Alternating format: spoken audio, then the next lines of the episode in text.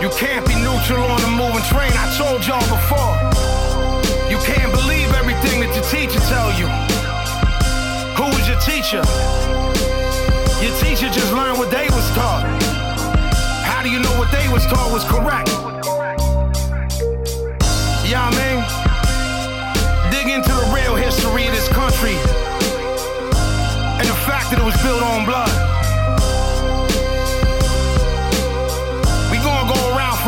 Time. But for now, I'm just blessing y'all with this one, a continuation of the first. You can't be neutral on a moving train, train, train, train. That was an excerpt from the Vinnie Paz song Writings on Disobedience. Greetings and welcome to You Can't Be Neutral. This is the inevitable evolution of the Bernie 2016, Bernie 2020, and Howie 2020 podcasts. It's more of the same, mixed in with something new. It's an excursion through the social and political landscape of media and my mind. You can follow on Twitter at YCB Neutral. You can find out more at youcan'tbeneutral.com. You'll find all the back episode. Yeah, this is episode number two. So there's only one there. But you'll also find all the back episodes of Bernie 2016, Bernie 2020, and Howie 2020 on that same page. You'll also find some links to make a donation. You can make a one time or recurring donation to keep this podcast and all my podcasts free and independent. First up, we have a story from Brett Wilkins. This is published at commondreams.org. On October 22, 2010, WikiLeaks published the Iraq War Logs, a colossal compendium of nearly 400,000 classified U.S. Army field reports, revealing what founder Julian Assange called intimate details of the war, including war crimes and other serious human rights abuses perpetrated by American and coalition troops, private contractors, and Iraqi government and paramilitary forces. It was the largest leak in U.S. military history, and a stunned world demanded justice. However, in the decades since then, only the whistleblowers who revealed the crimes detailed in the logs were ever seriously punished, while the architects and the perpetrators of the atrocities continued to enjoy impunity. The publication of the Iraq War logs was a culmination of a year full of WikiLeaks revelations regarding U.S. and Allied conduct during the so called War on Terror. Early in the year, U.S. Army intelligence analyst Chelsea Manning leaked the collateral murder video, which shows U.S. Apache helicopters crews laughing and joking while massacring a group of Iraqi civilians, including journalists, and shooting children. In July 2010, WikiLeaks published the Afghan war logs, which contained over 75,000 classified Army reports detailing war crimes committed by coalition forces in Afghanistan. None of the Bush or Obama administration officials who planned or executed the illegal war, nor any of the field commanders or even rank and file troops connected with any of the crimes revealed in the logs, were ever seriously punished. The whistleblowers, on the other hand, suffered tremendously for exposing the truth. Both Manning and Assange were charged under the 1917 Espionage Act. Manning was convicted in 2013 and sentenced to 35 years in prison, although her sentence was commuted by President Barack Obama just before he left office in January 2017. Assange is today imprisoned in Britain's notorious Belmarsh prison as he awaits possible extradition to the United States, where he faces up to 175 years behind bars, most likely in a supermax facility a former warden described as a quote, fate worse than death. Both Assange and Manning have suffered abuse that prominent human rights advocates have called torture. The aggressive prosecution of Manning and Assange is a deliberate attempt to silence would be whistleblowers, says Marjorie Cohn, professor emerita at Thomas Jefferson School of Law in San Diego and a former president of the National Lawyers Guild. The Obama administration charged Chelsea Manning, and the Trump administration indicted and is trying to extradite Julian Assange in an attempt to punish the messengers, to obscure the message, and protect the real culprits, Cohn told Common Dreams. Their prosecutions are calculated to chill the willingness of would be whistleblowers to reveal and journalists and media outlets to publish material critical of U.S. policy. WikiLeaks' publication of the Afghan war logs, however, has led to the opening of a war crimes investigation of U.S. leaders in the International Criminal Court, Cohn added. Asked whether Assange's prospects for freedom would improve if Democratic presidential nominee Joe Biden defeats President Donald Trump next month, Cohn said that, quote, Biden is more likely to follow Obama's policy. He refrained from prosecuting Assange because the administration couldn't distinguish between what WikiLeaks did and what the New York Times, The Guardian, Le Monde, Der Spiegel, and El Pais also did. Assange's lawyers think he faces a worse fate if Trump is reelected, she added. Cohn said the government hasn't been successful in silencing whistleblowers as in it intended, although there haven't been any Mannings, Assanges, or Edward Snowdens of late. Last year, a whistleblower in the intelligence community revealed evidence of Trump's using the power of his office to solicit foreign interference in the 2020 election.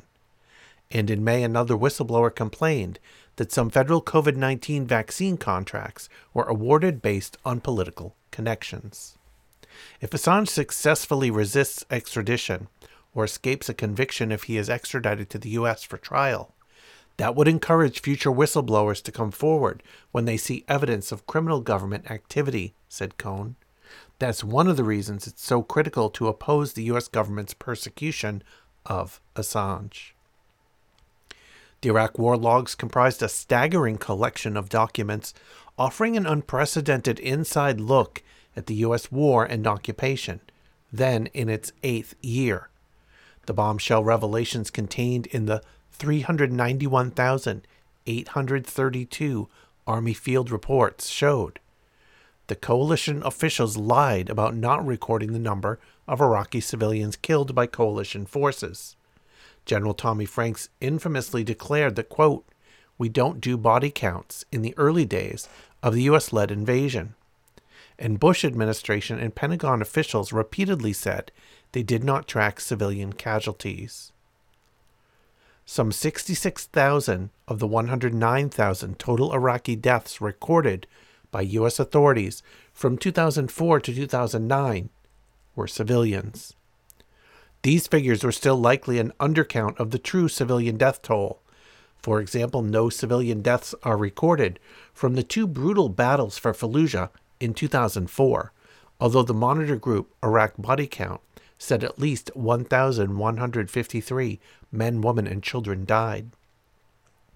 U.S. troops often falsely claim that civilians they killed were insurgents, as was the case with the quote, collateral murder video.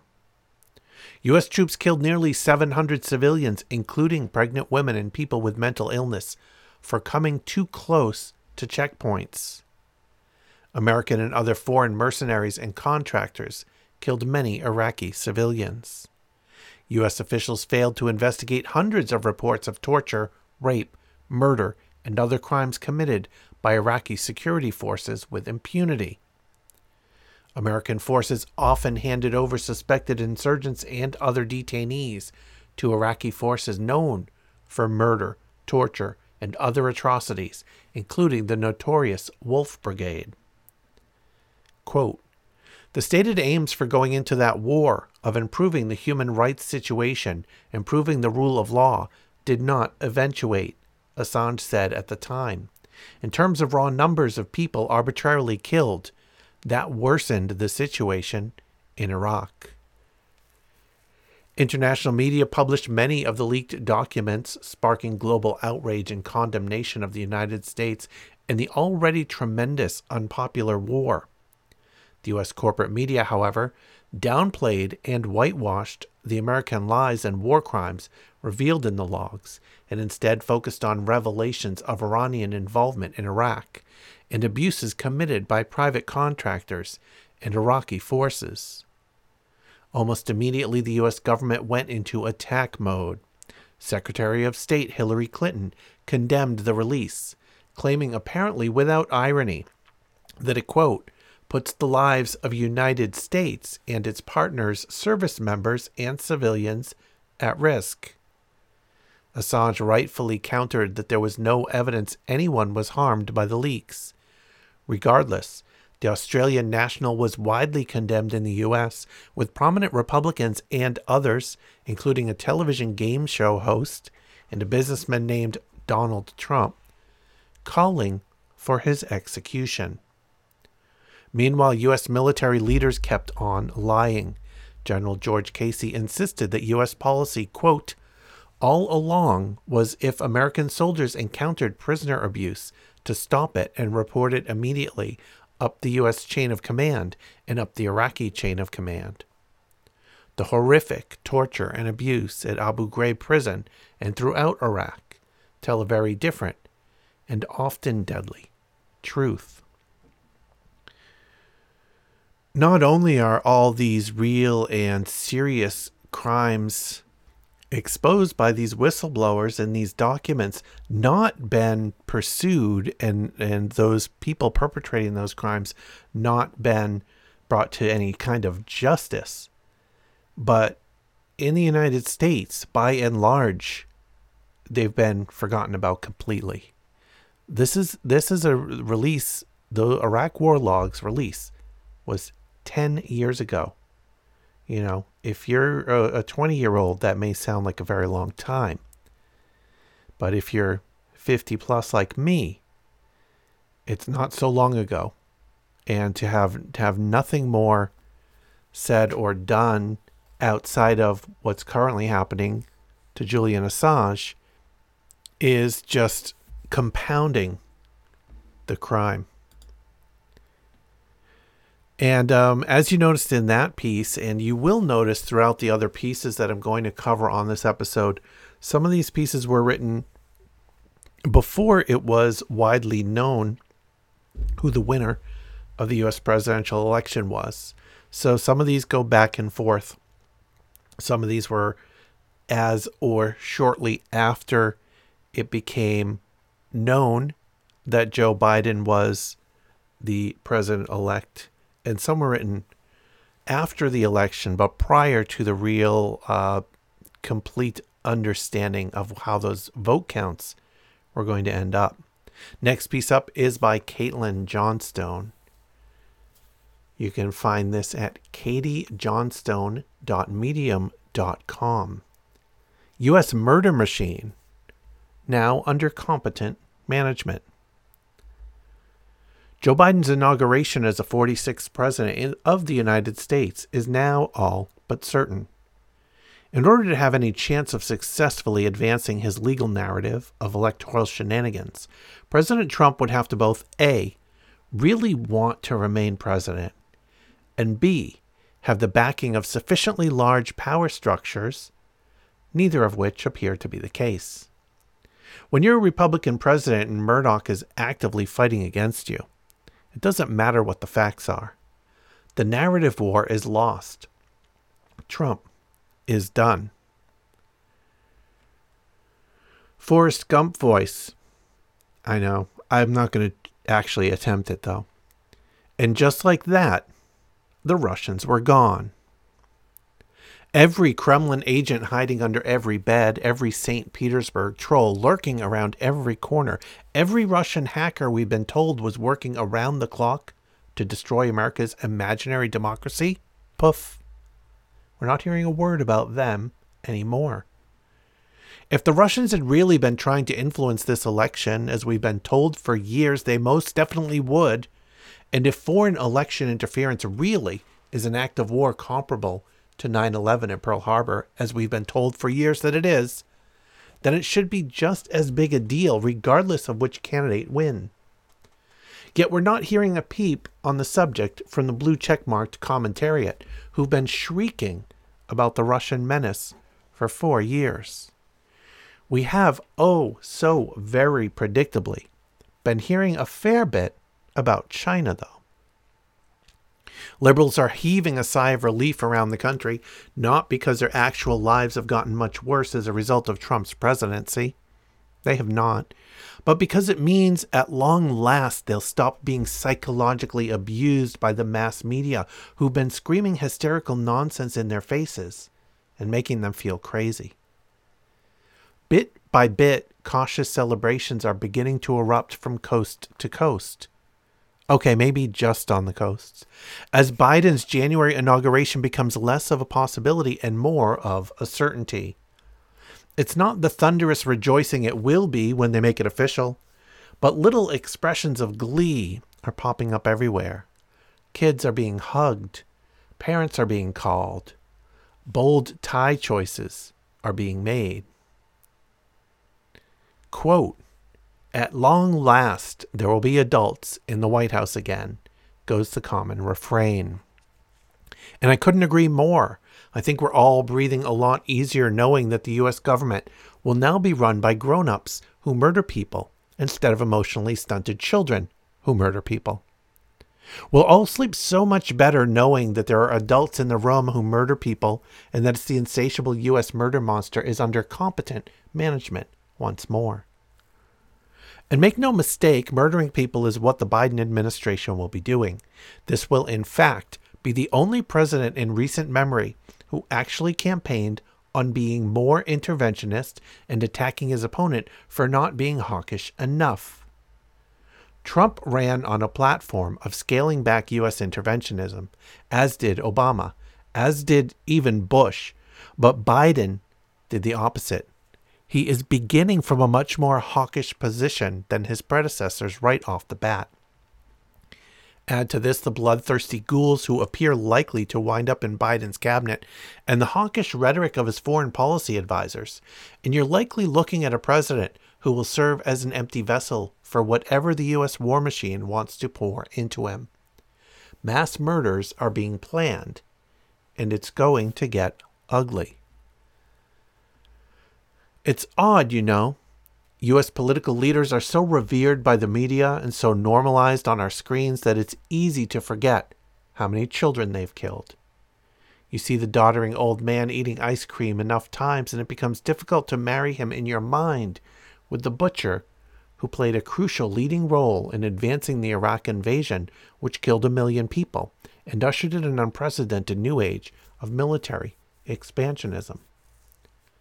But the important thing is that he won't be making rude tweets and bungling coup attempts in the global south. He will be a competent grown up, like the daddy we always wanted. He will pilot the insatiable death machine with grace and decency right into the homes of the world's most vulnerable. Next up is a piece written by David Sirota. You can find David Sirota's writings at dailyposter.com. They're trying to silence AOC because money never sleeps. We're all exhausted, and understandably so. It's been an unspeakably horrific year. The election psychologically drained everyone, and we all just want a break. But here's the thing Money never sleeps, and money is already hard at work trying to make sure nothing fundamentally changes in politics. And if nothing fundamentally changes in Washington, then everything is going to change for the worse in the real world. Since the election was called for Joe Biden, there has been a multi tiered effort to blame disappointing election results on progressives, even as exit polls and voting results show the progressive organizing rescued Democrats from the jaws of a presidential defeat. While the country was celebrating the defeat of Trump, here's what the voices of big money have been doing since the election. Democratic leaders are insisting that the party must abandon modestly progressive healthcare positions in order to boost the party's chances in Georgia, even though polling says exactly the opposite.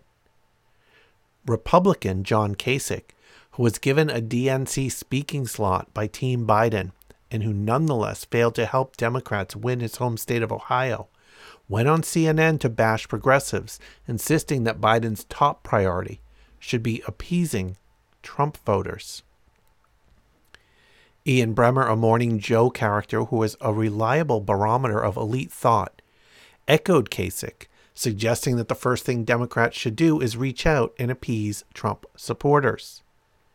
Joe Scarborough himself asserted that the election proves Democrats must run away from the left, even though their entire strategy was running away from the left, and that strategy resulted in disappointing down ballot losses. Politico published a list of alleged frontrunners for Biden cabinet slots filled mostly with corporate friendly Democrats and Republicans. The American Petroleum Institute and the U.S. Chamber of Commerce are publicly offering to work with the Biden administration, pledging a desire to, quote, support bipartisan policies and, quote, break through the gridlock as GOP operatives at the Lincoln Project explore turning their operation into a media empire. They are turning their attacks on U.S. Representative Alexandria Ocasio Cortez, one of the party's few stars with a large national following. Democratic leaders and House Blue Dog Caucus, the corporate wing of the party, have spent the week attacking progressives, blaming them for a handful of moderate freshman lawmakers' losses, even as data shows that Democrats in swing districts lost vote share as they moved further and further to the right. And one fact I saw today as well said that all 100 plus um, Congress people who were up for reelection, who were signed on to Medicare for All, won their reelection. And all but one of the uh, Congress people that were signed on to the Green New Deal won their reelection. Before the election, I told you that no matter the election outcome, the left would be blamed or shamed. That doesn't make me Nostradamus. It was an obvious truth, even if it was taboo to dare speak just as Republicans always spin every economic policy as a reason to cut rich people's taxes. Corporate Democrats and their allies have a left bashing propaganda machine powered by a finely tuned algorithm designed to silence progressive leaders. Whether it's AOC, Bernie Sanders, or anyone else, and t- to turn every election result into a rationale to protect billionaires, corporate power, and the status quo. The election, though, was the opposite of a demand for stasis.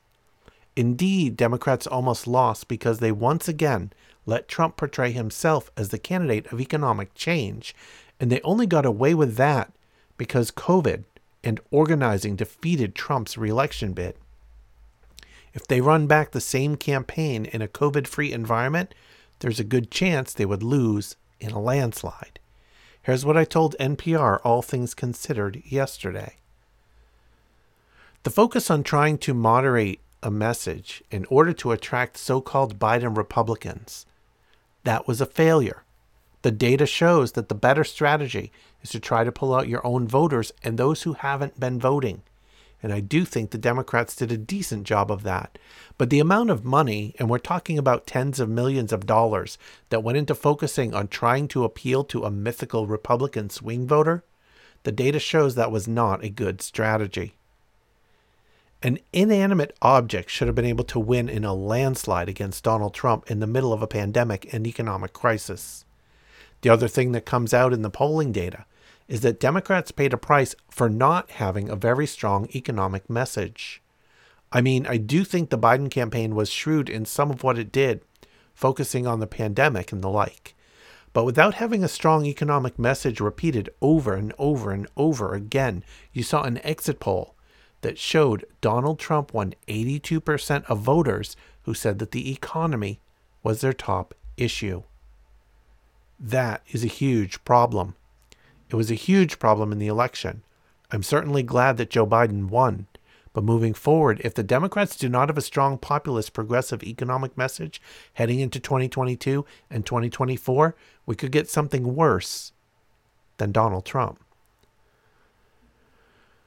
I'm sorry to be the one to deliver the news, but here's the truth. As exhausted as you feel, as tired of this shit as we all are, there is just no rest for the weary. Assuming you're not psyched about the idea of nothing fundamentally changing, then we're going to have to fight. And the first way to fight is to know some basic truths. Disengaging and going back to brunch is a formula for a repeat of 2010 and 2016.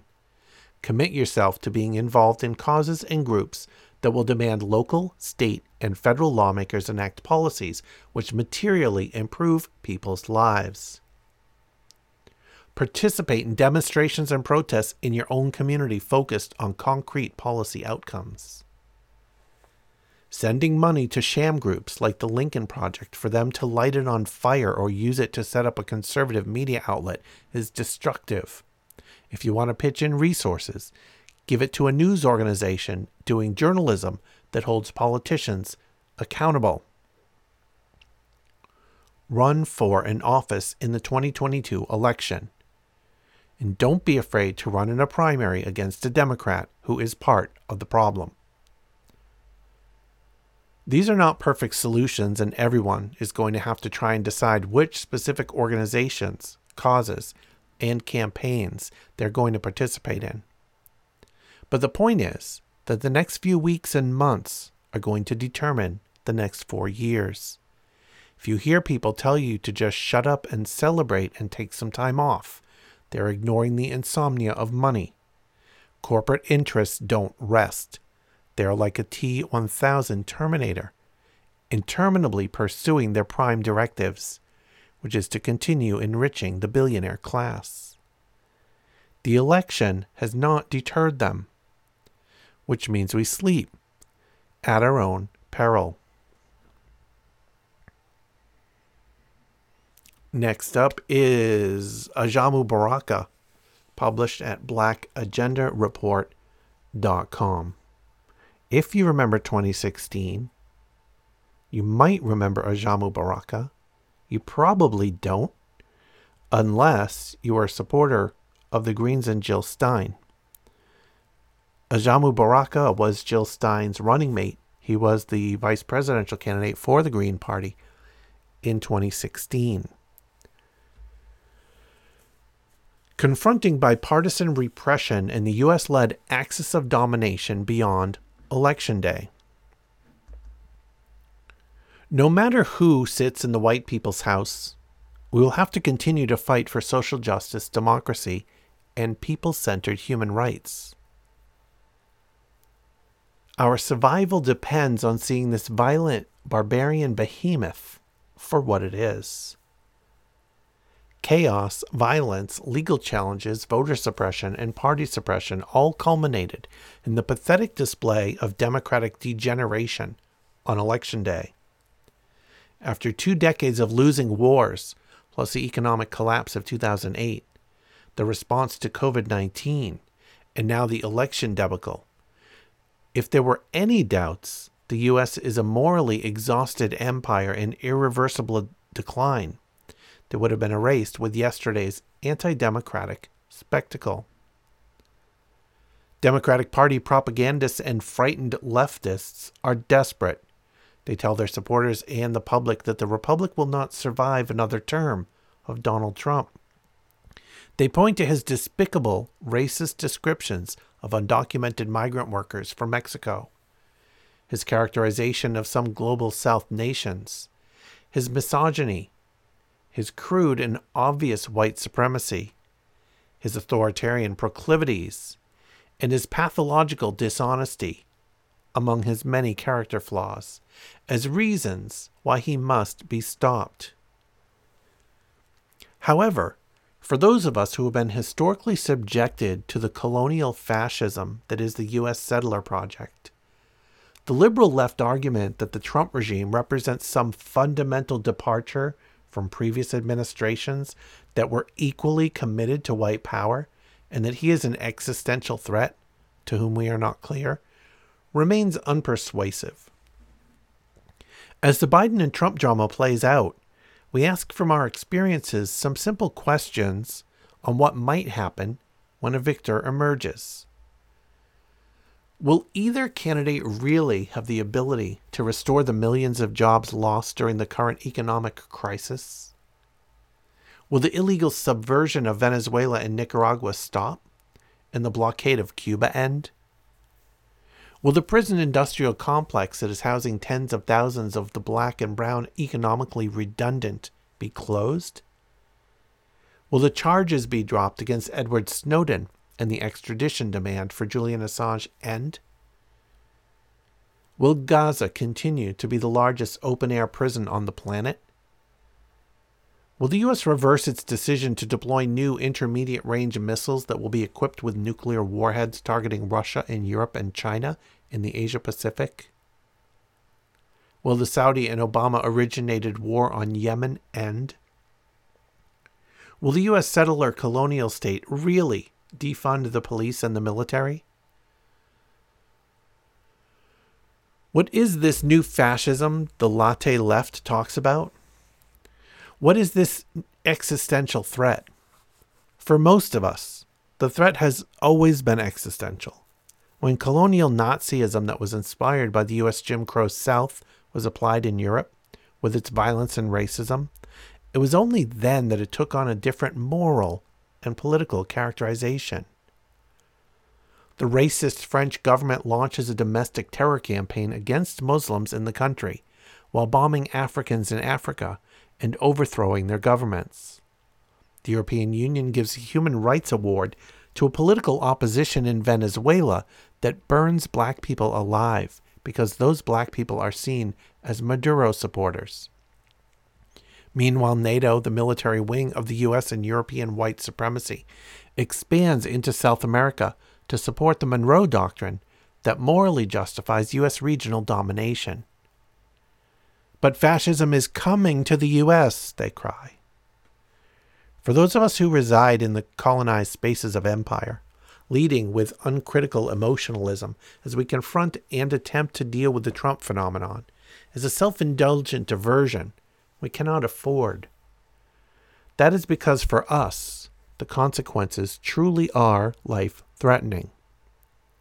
In occupied Palestine, Venezuela, Yemen, the south side of Chicago, Haiti, the concentration camps for indigenous peoples called reservations, as well as Cancer Alley in Louisiana. Our survival depends on seeing this violent, barbarian behemoth for what it is. We must have no sentimental delusions about the difference between the governance of either of the two ruling class dominated parties. For us, both parties are ongoing criminal enterprises that are committed to one thing and one thing only ultimately serving the interests of the capitalist ruling class by any means necessary. It is in that commitment that we, the colonized, the excluded, the killable, who experience the murderous sanctions that deny us food and life preserving medicines, the killer cops who slowly snuff out our lives with their knee on our necks, the deadly military attacks that destroy our ancient nations and turn us into refugees, the subversion of our political systems, the theft of our precious resources, and the literal draining of the value of our lives through the super exploitation of our labor. For us, we ask what will be the difference if Biden wins? Wasn't Biden part of the administration that conspired with the Department of Homeland Security and Democratic mayors to repress the Occupy movement once it became clear the movement could not be co opted? Didn't Obama place Assata Shakur as the first woman on the FBI's most wanted terrorists list and increase the bounty on her head? A recent release of FBI documents revealed it was during the Obama Biden years that the quote, black identity extremist label was created the illegal subversion of Venezuela began with Bush, but intensified under Obama. The sanctions slapped on that country that were expanded under Trump have resulted in tens of thousands of innocent people dying from lack of medicines.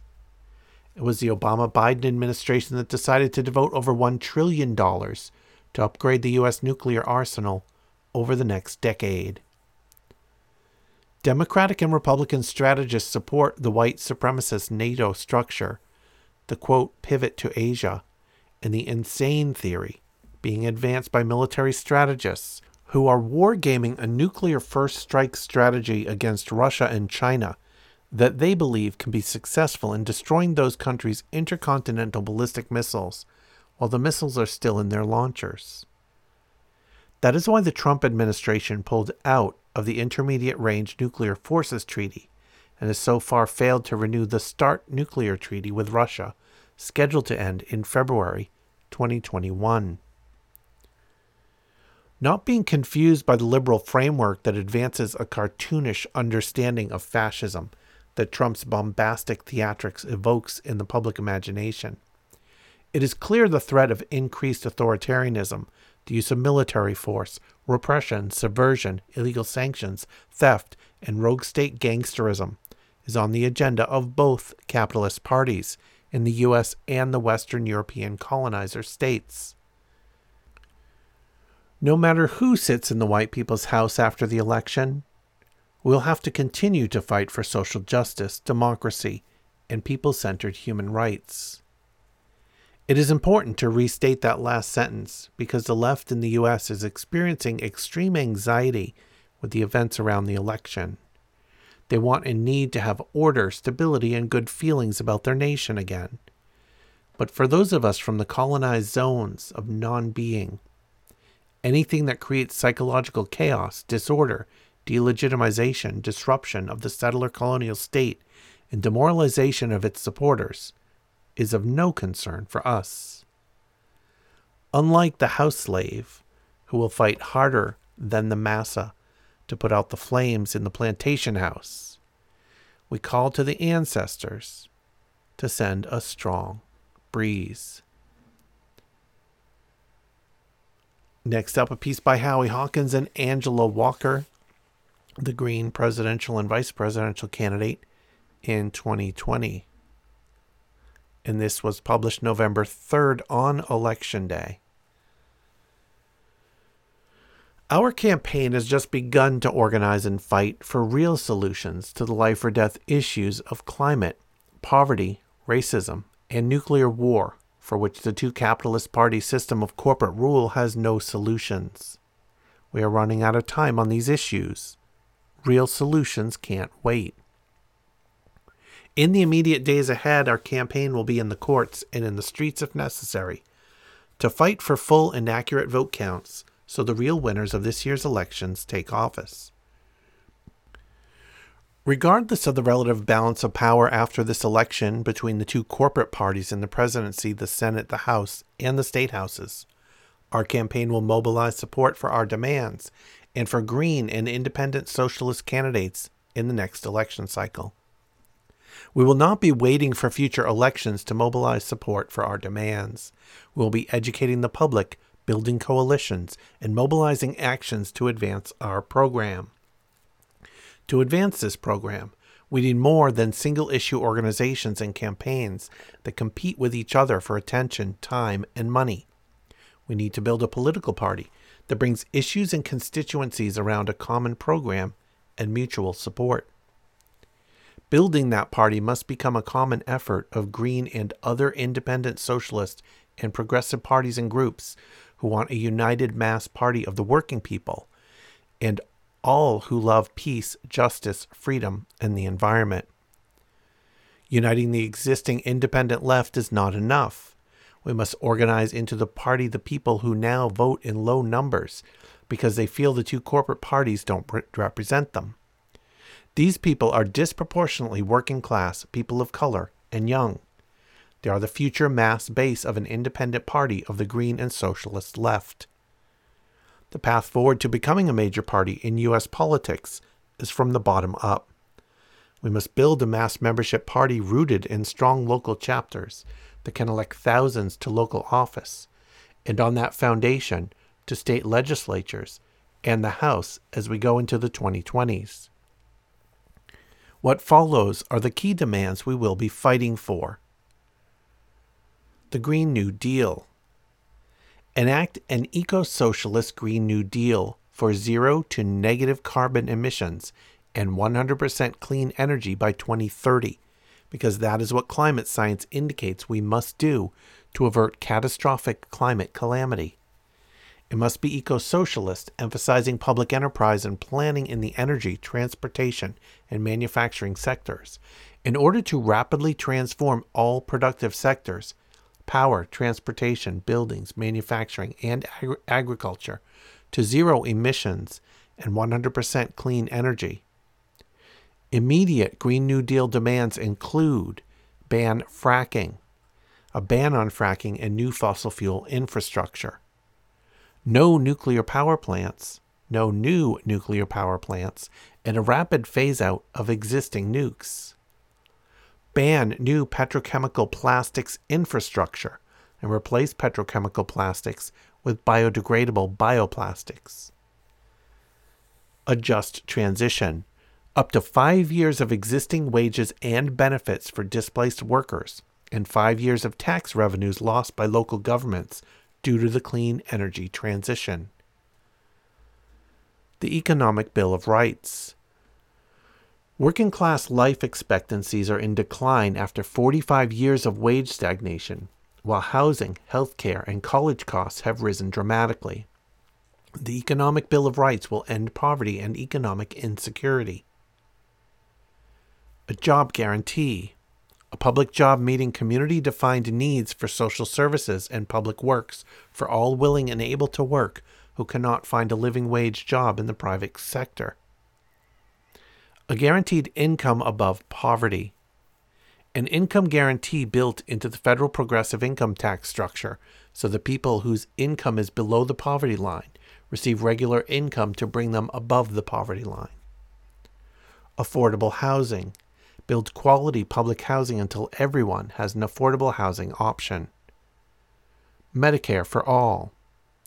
Reintroduce into Congress the legislation for a community controlled national health service, the Josephine Butler United States Health Service Act, which was before the Congress from 1977 until 2010. It will provide all medically necessary services to all U.S. residents, financed by progressive taxation, with no out of pocket cost to patients. It will socialize and democratize not only healthcare payments through a single public payer, but also healthcare delivery through public hospitals and clinics, healthcare providers as salaried public employees, and locally elected health boards for community control and accountability. Lifelong public education. Tuition free public education from childcare and pre K through post secondary colleges, trade schools, and continuing adult education. Cancel existing federally held student debt. Establish an affordable interest free federal student loan program, going forward with payments scaled to income. A secure retirement. Increase Social Security benefits so that every senior can afford to retire and live above the poverty line. Racial justice. Ending systemic racism requires structural institutional changes that shift power from racist gatekeepers controlling access to employment, education, housing, the justice system, and other resources to community control by racially oppressed communities. Community control of the police. Establish police commissions, publicly elected or selected by lot like juries, with the power to hire and fire police chiefs rid police forces of racists and sadists, set policies and budgets, and investigate and discipline officer misconduct. Legalize marijuana and decriminalize hard drugs. End the war on drugs that has particularly targeted black, Latino, and indigenous people for mass incarceration. Legalize, tax, and regulate marijuana like alcohol to criminalize possession of hard drugs for personal use so the addicted can get treatment instead of prison. Empower racially oppressed communities. A federal program of investment in community controlled housing, schools, healthcare, and businesses to build up impoverished communities, particularly racially oppressed communities that have been segregated, discriminated against, and exploited for generations. Reparations passed the Commission to Study and Develop Reparation Proposals for African Americans Act, H.R. 40 and S. 1083. Peace initiatives. Take peace initiatives to end the U.S. global military empire, reduce world tensions, and create favorable conditions for negotiations towards complete and mutual nuclear disarmament under the terms of the new Treaty on the Prohibition of Nuclear Weapons. The peace initiatives should include a 75% cut in U.S. military spending, withdrawing from the endless wars, withdrawing from the over 800 foreign military bases, a pledge of no first use of nuclear weapons, stopping the U.S. nuclear modernization program that is deploying destabilizing new strategic and tactical nuclear weapons, disarming to a minimum credible nuclear deterrent, a global Green New Deal providing aid for healthcare, education, clean water, clean energy, and environmental restoration, particularly in low income countries. Democracy reforms. The Republicans practice voter suppression through voter roll purges, discriminatory ID requirements, insufficient polling stations, and other tactics against predominantly Democratic social groups and communities. The Democrats practice voter suppression by suppressing the Green Party's access to the ballot. Electronic vote recording systems are vulnerable to vote flipping. The single member district winner take all system magnifies the power of plural- pluralities and minimizes the representation of political minorities. Private campaign financing is legalized bribery by wealthy special interests. We need many reforms of the electoral system to create full democracy based on one person, one vote. Fair ballot access. End party suppression. Federal legislation to require each state to enable any independent or new party candidate to qualify for the ballot through a petition of no greater than one tenth of 1% of the total vote cast in the district in the last gubernatorial election, with a 1,000 signature maximum. Voting rights end voter suppression. Restore the preclearance provision to the Voting Rights Act. Require Department of Justice approval of state election law changes to ensure they do not discriminate against any class of voters. Universal voter registration, a federal standard that states must follow to register all eligible voters. Right to vote amendment. Put an affirmative right to vote in the Constitution so laws and rulings affecting voting rights face strict scrutiny in the courts. Restore felon voting rights. Felon disenfranchisement is a relic of Jim Crow era suppression of black voters that has grown with mass incarceration in recent decades to disenfranchise over 6 million citizens who are disproportionately black, Latino, and indigenous. The U.S. should join most of the world's democracies in recognizing that conviction based restriction on voting rights are violations of human rights. Voter verified paper ballots. A federal standard that requires all voting systems to produce a paper record of each vote that can be audited and recounted. This paper trail will provide a reliable way to check that voting machines were not compromised by human error or malfeasance. The federal standard should ban direct recording electronic DRE voting systems that record votes directly on electronic devices or transmit results over the internet because they leave no way to check if votes were altered. All voting equipment, such as optical ballot scanners and software, should be publicly owned and open source for independent public inspection and testing instead of private and proprietary nonpartisan election administration. The U.S. is unique among electoral democracies in having elections administered by partisans of the two governing parties. Replace partisan administration of elections with an independent, nonpartisan agency to administer elections. Ranked choice voting and proportional representation. Abolish the Electoral College Elect the president by a national popular vote using ranked choice voting. Elect executive, local, and state offices by ranked choice voting. Proportional representation in legislatures through ranked choice voting for multi member districts. This reform should be enacted for municipal, county, state, and federal legislatures.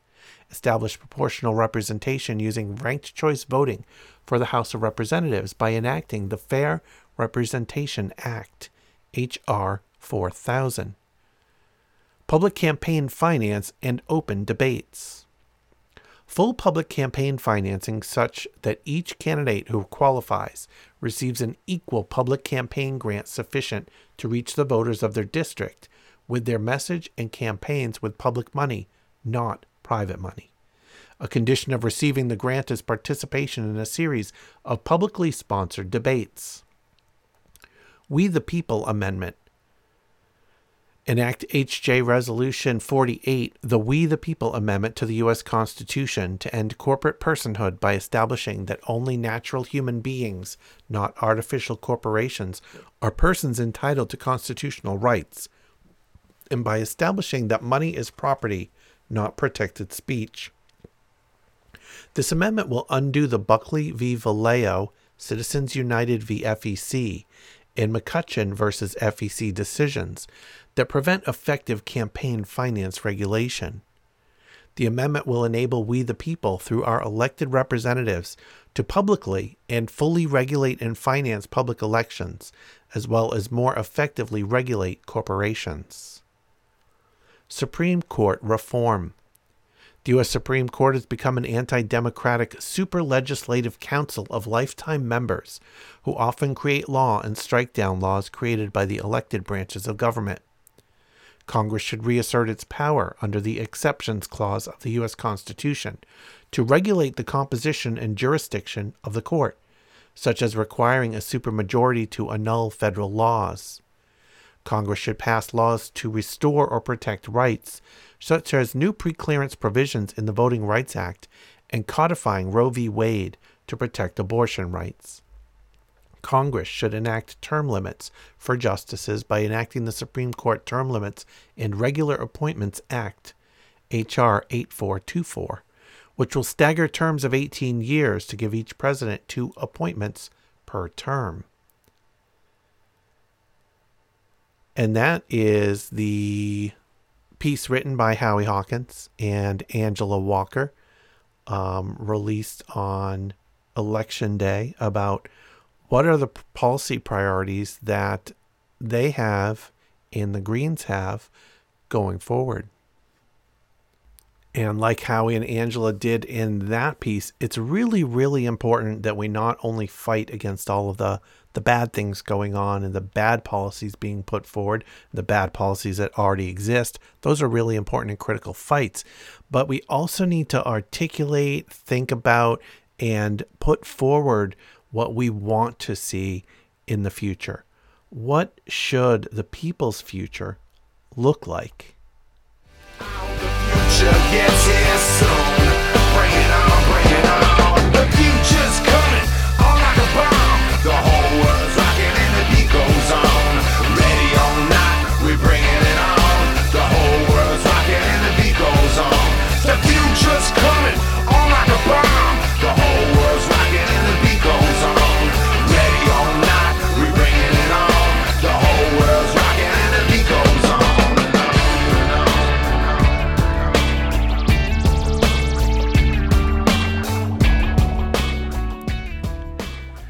This piece is published at crimethinc.com. That is C R I M E T H I N C.com.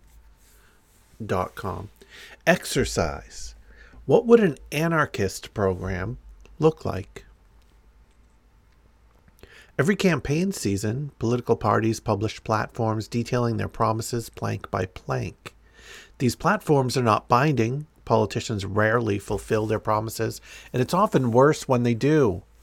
But they do offer an outline of the vision each party claims to represent. Anarchists take a different approach. Rather than offering a prefabricated blueprint, we propose to work things out together, dynamically, according to the principles of self determination, horizontality, mutual aid, and solidarity. Still, whenever people encounter anarchist ideas for the first time, there's a certain kind of person who always demands to see a clear template. In response, one of our contributors has put together an example of an anarchist program. a set of proposals that could be put into effect in the course of a revolution as an imaginative exercise to make it easier to picture what sort of practical changes anarchists might aim to implement. To be clear, this program does not represent our collective as a whole, nor the international anarchist movement. There should be as many such programs as there are anarchists. As you read this, reflect on what resonates and what does not. Think about what changes you want to make in the world and what means of change are consistent with your values and desires. What follows is the opposite of an ordinary political program. It is not written in stone. It does not pretend to represent a general will, the public, the people, or any such abstraction. Anarchists understand freedom as arising from an ongoing process. It is something we create individually and communally every day of our lives.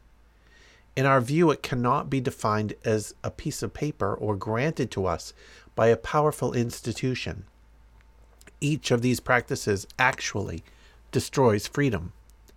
We also believe that defining and obtaining freedom for ourselves is the best way to guarantee our well being.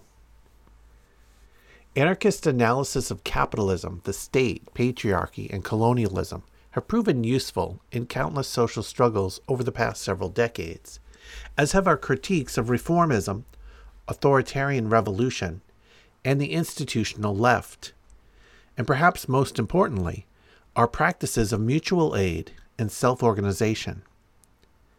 Anarchist forms of struggle have also proven compatible with a number of other struggles that have left their mark on the world, as well as influencing and informing anarchism as a living concept.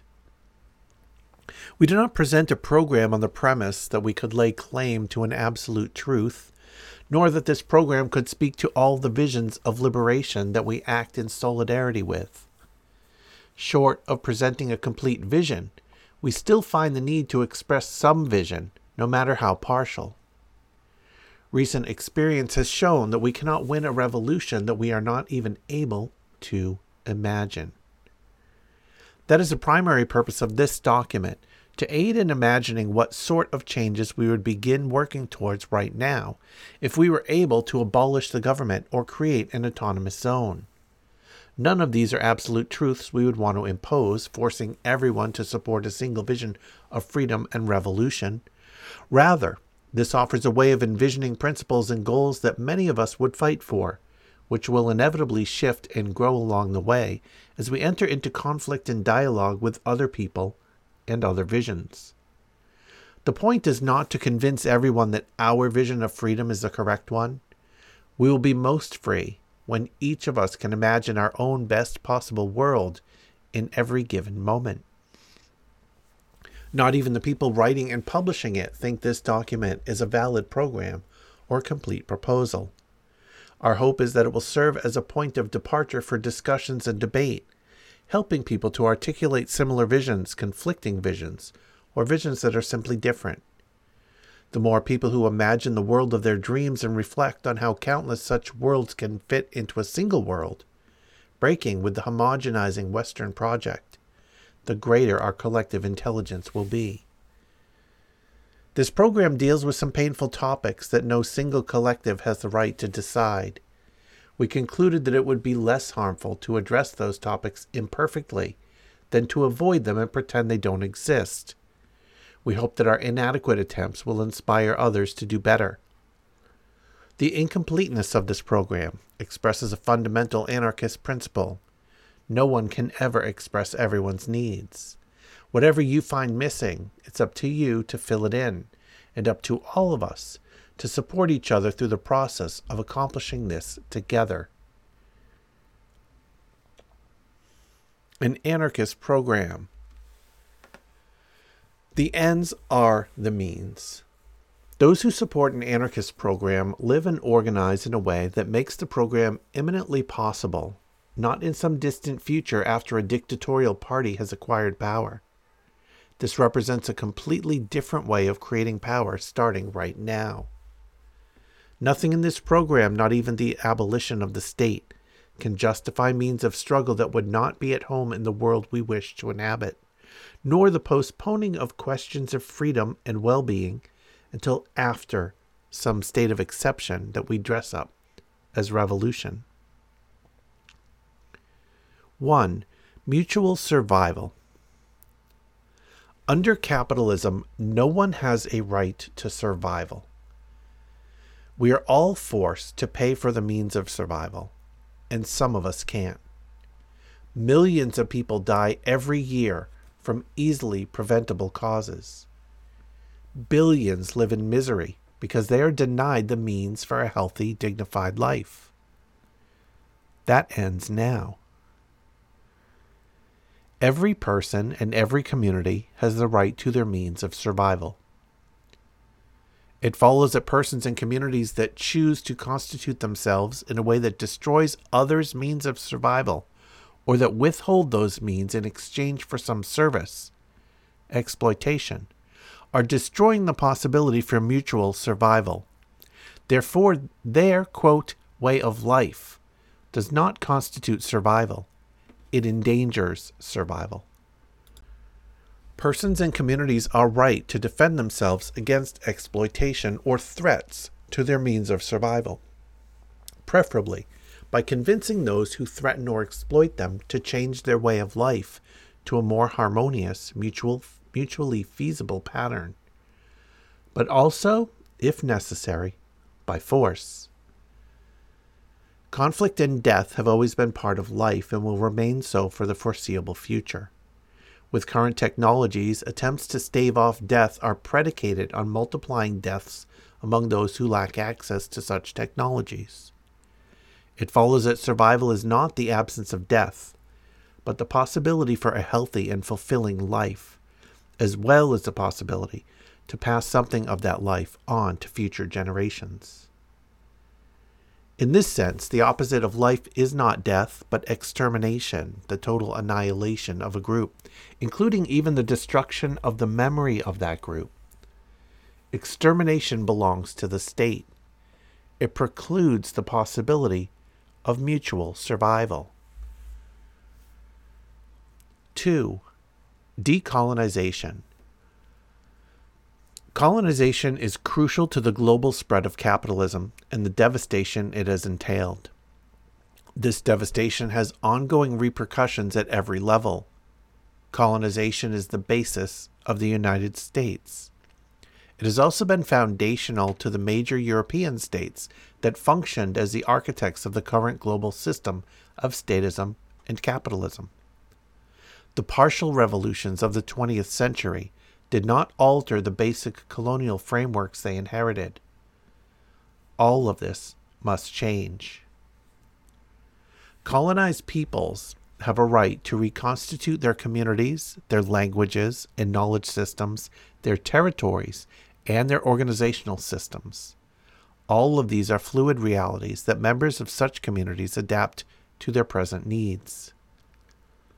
Settler societies must be destroyed because they are so historically ingrained, their abolition will not be a single moment of compensation, as though a price tag could be attached to all the suffering that has been caused, but a complex and evolving process.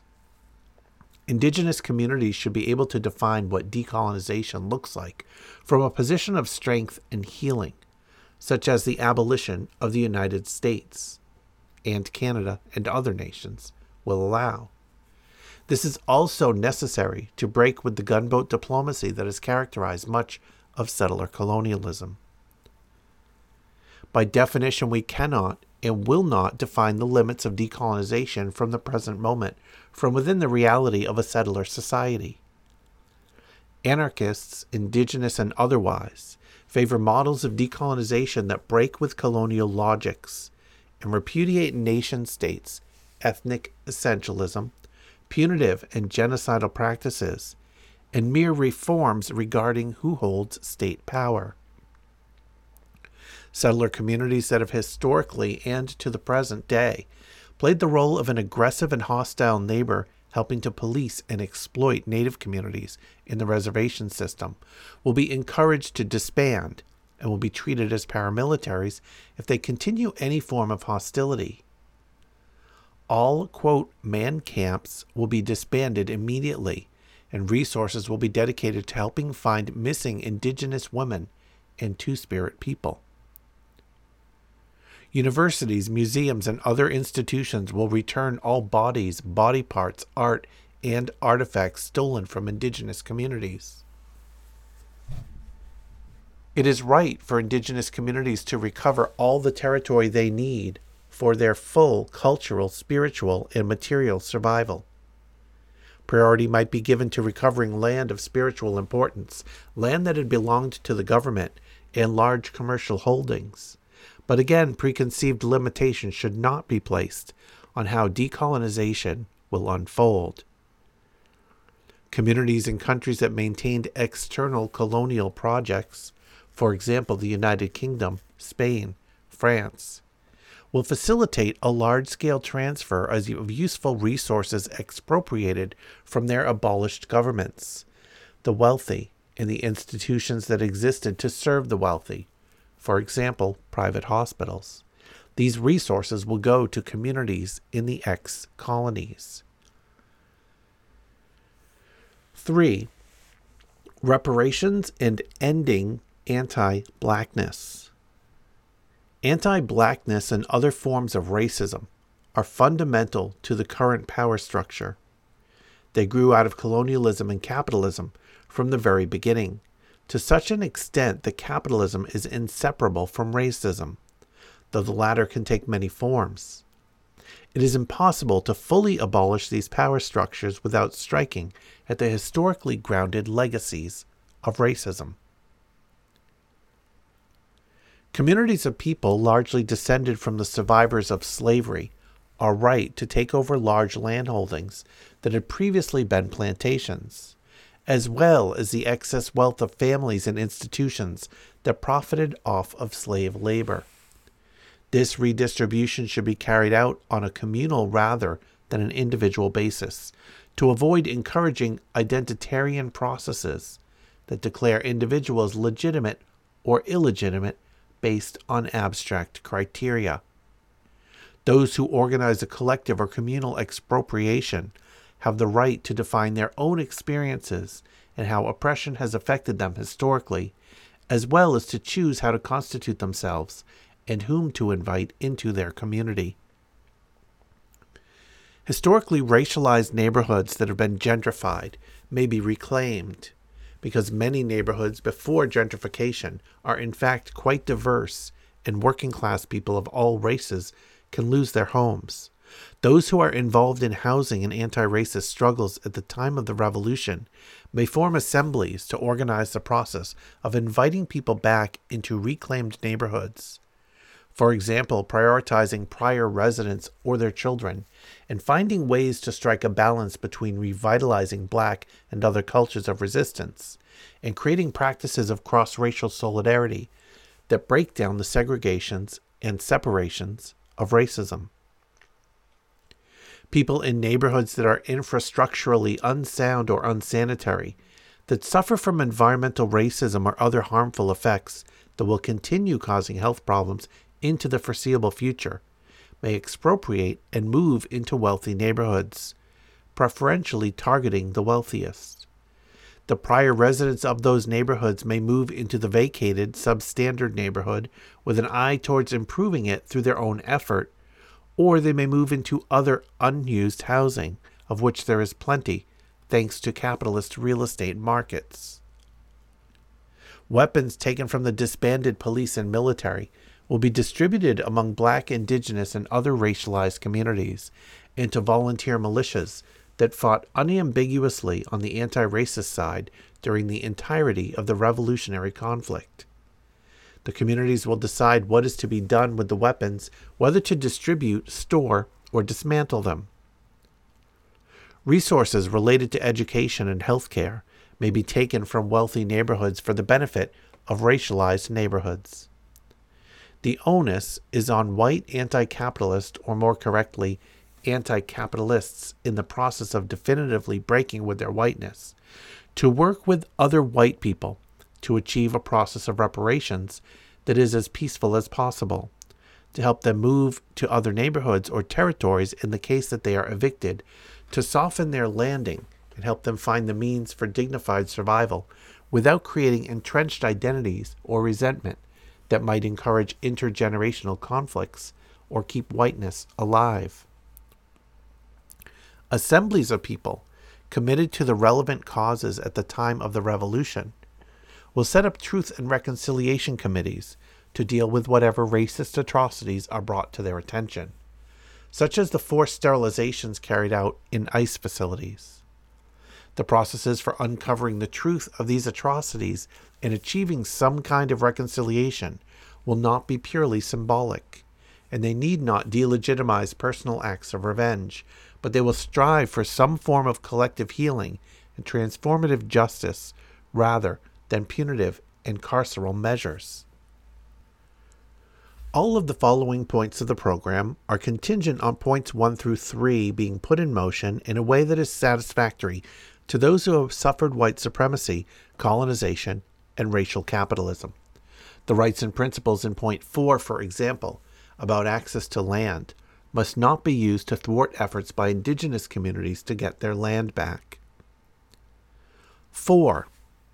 Land. The way capitalism and Western civilization have taught us to think about the land and the way to treat it has brought us to the brink of disaster. The paradigm of land as property, as a resource to be exploited, is simultaneously a failure and a travesty. The commodification of land has been instrumental to colonialism and exploitation, while the measuring, demarcation, and assertion of dominion over land has been central to the state throughout its history. Land is a living thing. Land cannot be bought and sold. Land belongs to those who belong to it, which is to say, those who take care of it and those whose survival it is based on. Land should be respected. Communities should consider the personhood of the land and all other beings that exist in relation with it. The idea that only humans of a predetermined type have personhood is responsible for a large part of the disaster we face. Land is the basis for survival, and all land is interconnected.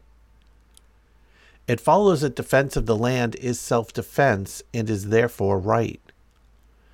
A community that exists in an intimate, localized relationship with the land, or a community that historically has had such relationship and proved to be good stewards of the land, will probably know best how to interrelate with a specific territory. Others should defer to them in questions regarding defending and caring for the land. It is a responsibility of all communities to aid and accompany the land as it heals from centuries of capitalism and the state. 5. Water. Water is life. All communities must return the water they use to the river, lake, or aquifer as clean as they found it. All communities have a responsibility to help their watershed heal and purify itself after centuries of capitalist aggression. In view of climate change, desertification, and all the other forms of damage to the planet, all communities have a responsibility to adapt their lifeways in the event of water scarcity and to help each other to migrate if increasing water scarcity and desertification render a dignified survival impossible. In the event of water scarcity, priority for water use is given to localized forms of sustainable agriculture and to preserving the habitats of other forms of life. Polluting the water or taking so much that others downstream or in the same aquifer do not have enough for a dignified survival is an act of aggression. Communities should respond to assaults on their water with attempts at dialogue and negotiation. But if these attempts are fruitless, they are right to defend themselves. Borders. The global system we are abolishing is based on states asserting sovereignty over clearly demarcated borders, alternately cooperating and competing in capitalist accumulation and warfare. Nation states have always led to cultural and linguistic homogenization and genocide, and borders have revealed themselves to be increasingly murderous mechanisms. All that, henceforth, is abolished. People and communities in concert decide what communities they want to be a part of and how they wish to be constituted, respectively. This is the principle of voluntary association. Altogether, as best we can, we will develop principles of freedom of movement, balanced with a respect for the communities that are the custodians of the territories others wish to move through. These two principles necessitate the abolition of borders, on the one hand, and the abolition of individualistic entitled tourism on the other. It is reasonable for communities which exist in relation to a specific territory to expect privacy as well as basic respect from visitors. At the same time, it is good for people to be able to move freely in search of a better life, or even simply because movement brings them joy and well being. These two rights, such as they are, may come into conflict. Communities and individuals commit to resolving those conflicts as constructively as possible. Communities commit to offering basic hospitality and safe conduct to migrants. This could include migrants who wish to return home, having been forced to emigrate by the effects of capitalism. It could include the migration of entire communities fleeing the long term effects of environmental racism. Communities will coordinate across territories as they see fit. This could include federations organized along linguistic lines for the sake of convenience, coordinating bodies in a shared watershed, and more. Anarchists recommend redundant overlapping forms of organization, as well as membership in multiple communities, to resist the poten- potentially militaristic reproduction of bordered units or essentialist identities. 7. Housing. Even governments that enshrine the right to housing in their constitutions have failed to guarantee this basic need. As Malatesta pointed out, capitalism is the system in which builders go homeless because there are too many houses. Houses belong to those who live in them. No one has a right to more houses than they need. This should not be reduced to a principle of one family, one house, because of the danger in normalizing one model of the family, and because some dynamic families include movement between multiple nodes, and to respect pastoral and other societies organized around seasonal migrations. However, this does mean that the vacation houses of the rich are fair game for expropriation for those who need access to land or decent housing. Housing is not a commodity to be bought and sold. Communities will make sure all their own members have dignified housing, and then they will help neighboring communities find the resources they need to meet their housing needs.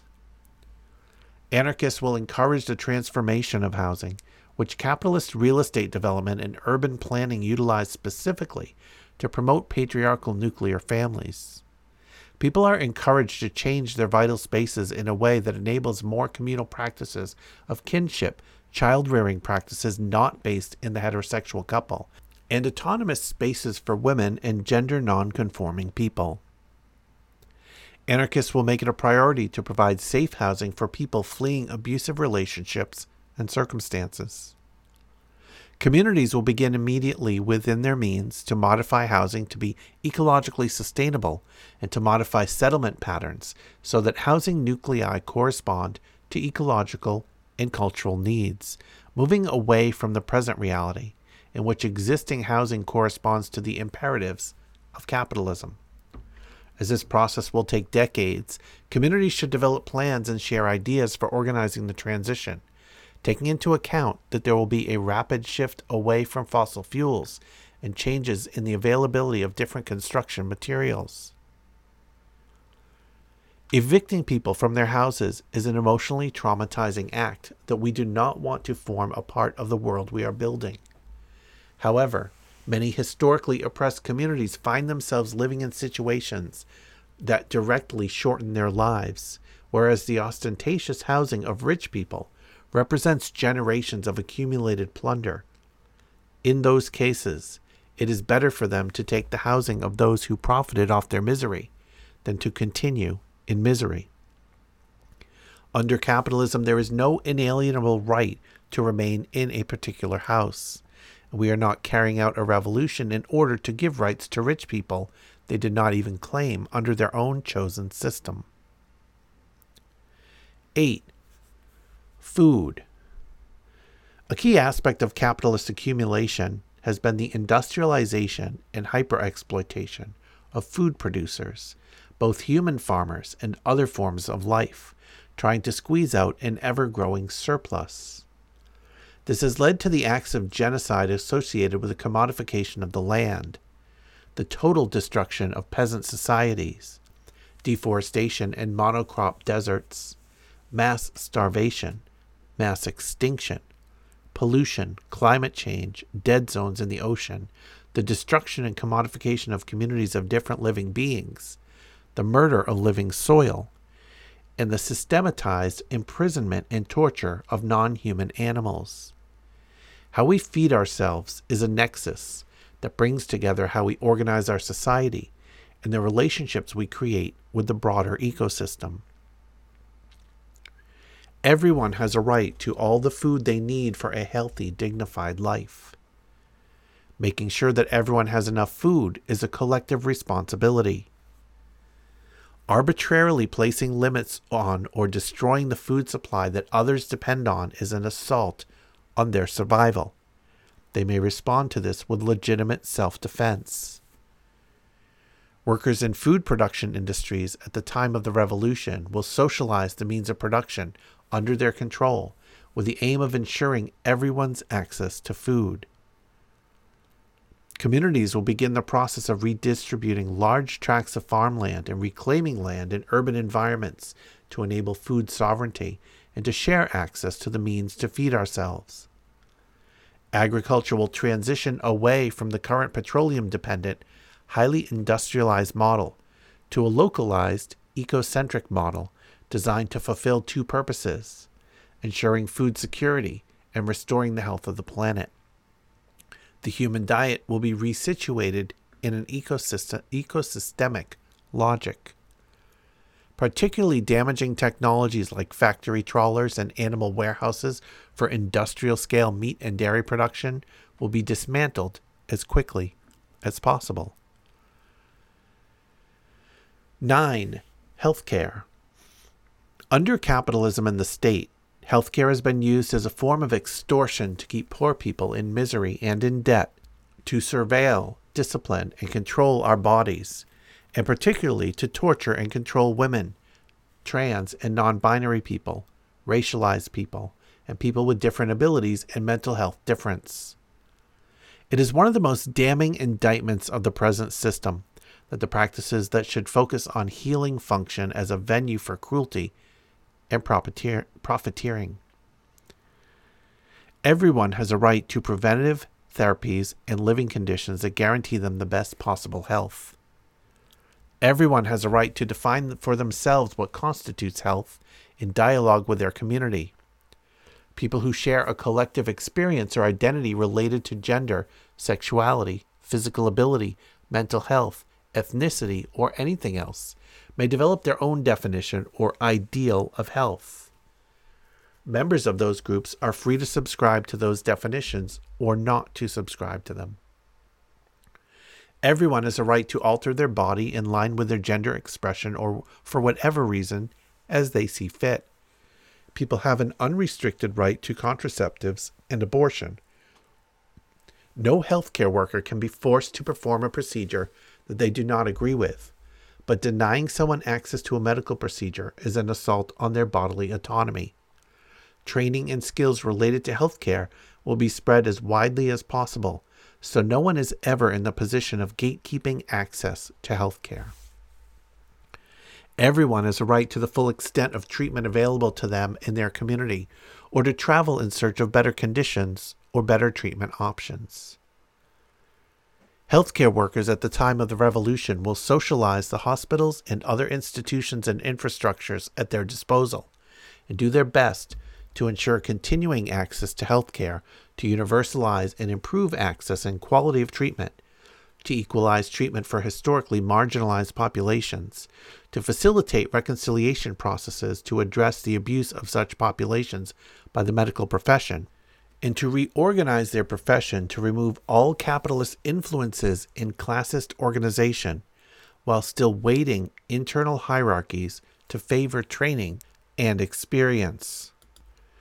Trafficking in healthcare, including the threat to withhold healthcare, is an act of aggression. As part of the process of self definition of health, anarchists will encourage the formation of assemblies that center people's own needs and experiences, breaking the tradition that has established healthcare professionals as the protagonists and people as mere receptacles for illness or treatment. People will share an increased knowledge of their own bodies, availing themselves of the tools they need to be proactive in securing the greatest health and happiness possible. 10. Education. Public education has been used to create patriotic, obedient, and white supremacist civil servants, soldiers, and citizens. For even longer, Catholic education in Europe and in the colonies was used to justify colonialism and state authority. Both public and private education are linked to systematic child abuse.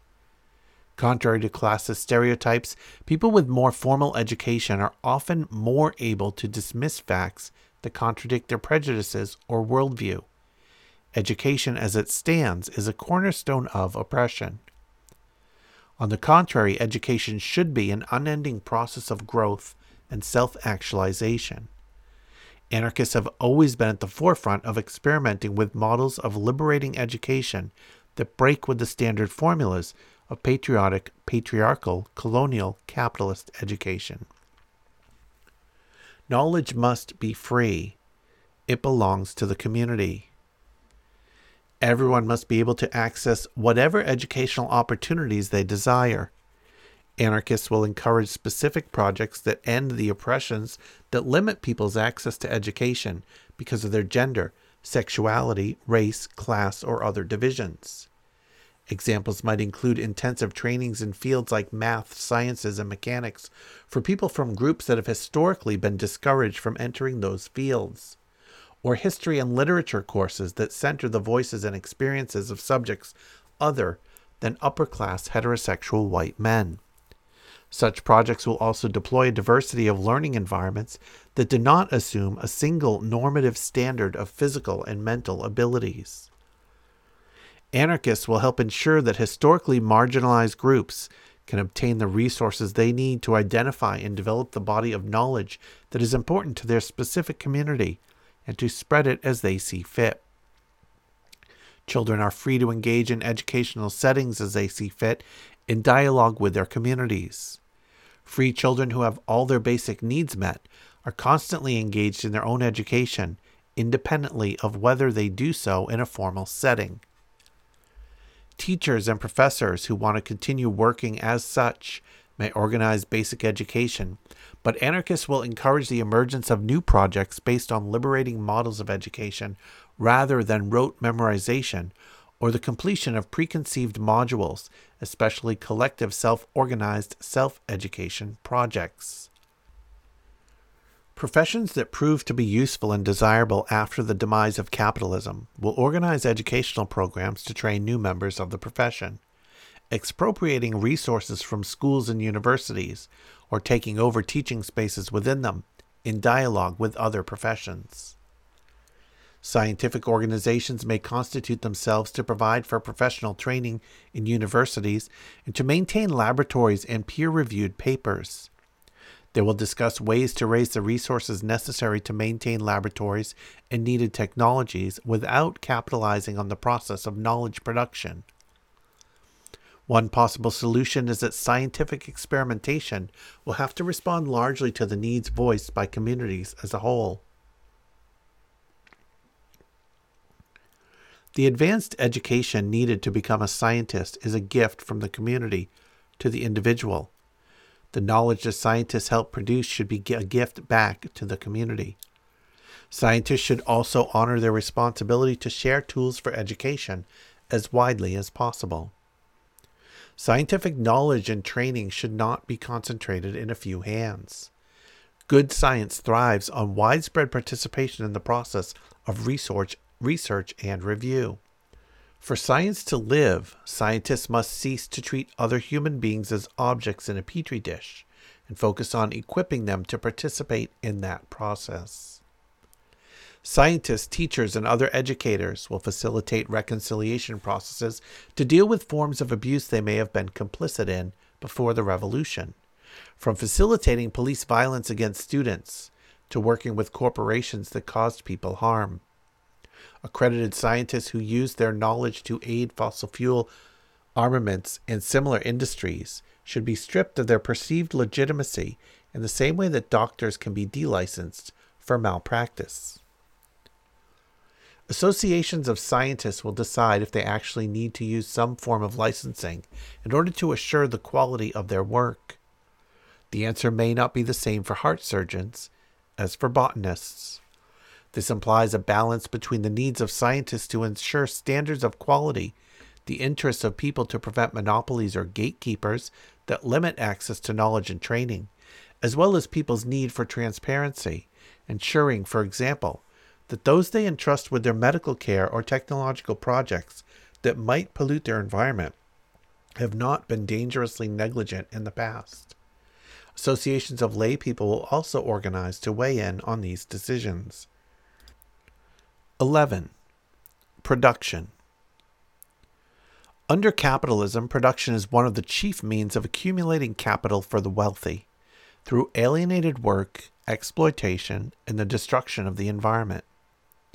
In anarchy, the only question is how to meet socially defined needs, which include everything from collective survival to the need people feel to grow and enjoy life. Ex workers will seize their workplaces at the earliest convenience, studying whether the workplace, factory, workshop, office, store, restaurant, etc., can be modified to produce something socially useful in a healthy way. If not, the workplace will be dismantled and its resources shared out among ex workers, neighboring communities, and useful workplaces. Ex workers, excluding managers while welcoming unemployed people with pertinent skills who had been denied access to employment under capitalism, will create some form of collective, cooperative, or communal structure to organize their workplaces, federating with other workplaces across their industry in order to oversee the production of socially useful goods. Delegates within these productive federations must be beholden to a specific collective mandate, promoting positions that arise from their base assembly. They must be immediately recallable if they fail that mandate, and they must continue to exercise their craft. Workplace assemblies will decide if delegates must carry out their normal work on a daily basis or if they may be excused for a limited number of months before returning to normal work, as demanded by the conditions of their work and the needs of the federative labor. For example, delegates may have to travel long distances and might not be able to work during certain periods. Those who wish to be professional representatives doing no other work but that of bureaucrats and politicians, may form their own federations of representatives in which to go about representing themselves and others to the best of their abilities. For this purpose, it is recommended that they paint their faces white, don berets and striped shirts, travel from community to community, and hold their committee meetings open to the public. People don't need bureaucrats, but we will always need entertainment. No one may be forced to work. Communities and productive federations will do their utmost to operate according to a logic of abundance rather than a logic of scarcity or monopoly. People who wish to carry out productive or creative labors in a more individual setting or manner will be encouraged to do so. And insofar as it is possible, they will be afforded the space and resources they need, though in moments of absolute scarcity, such as the difficult years of the transition, communities may prefer to favor more effective collective workplaces that are immediately responding to a community need. The gendering of different productive activities is abolished. Anarchists encourage their communities to reflect on how different useful, necessary, and beneficial activities are unequally recognized and rewarded with status and propose initiatives or new traditions by which to, which to eliminate these vestiges of patriarchy.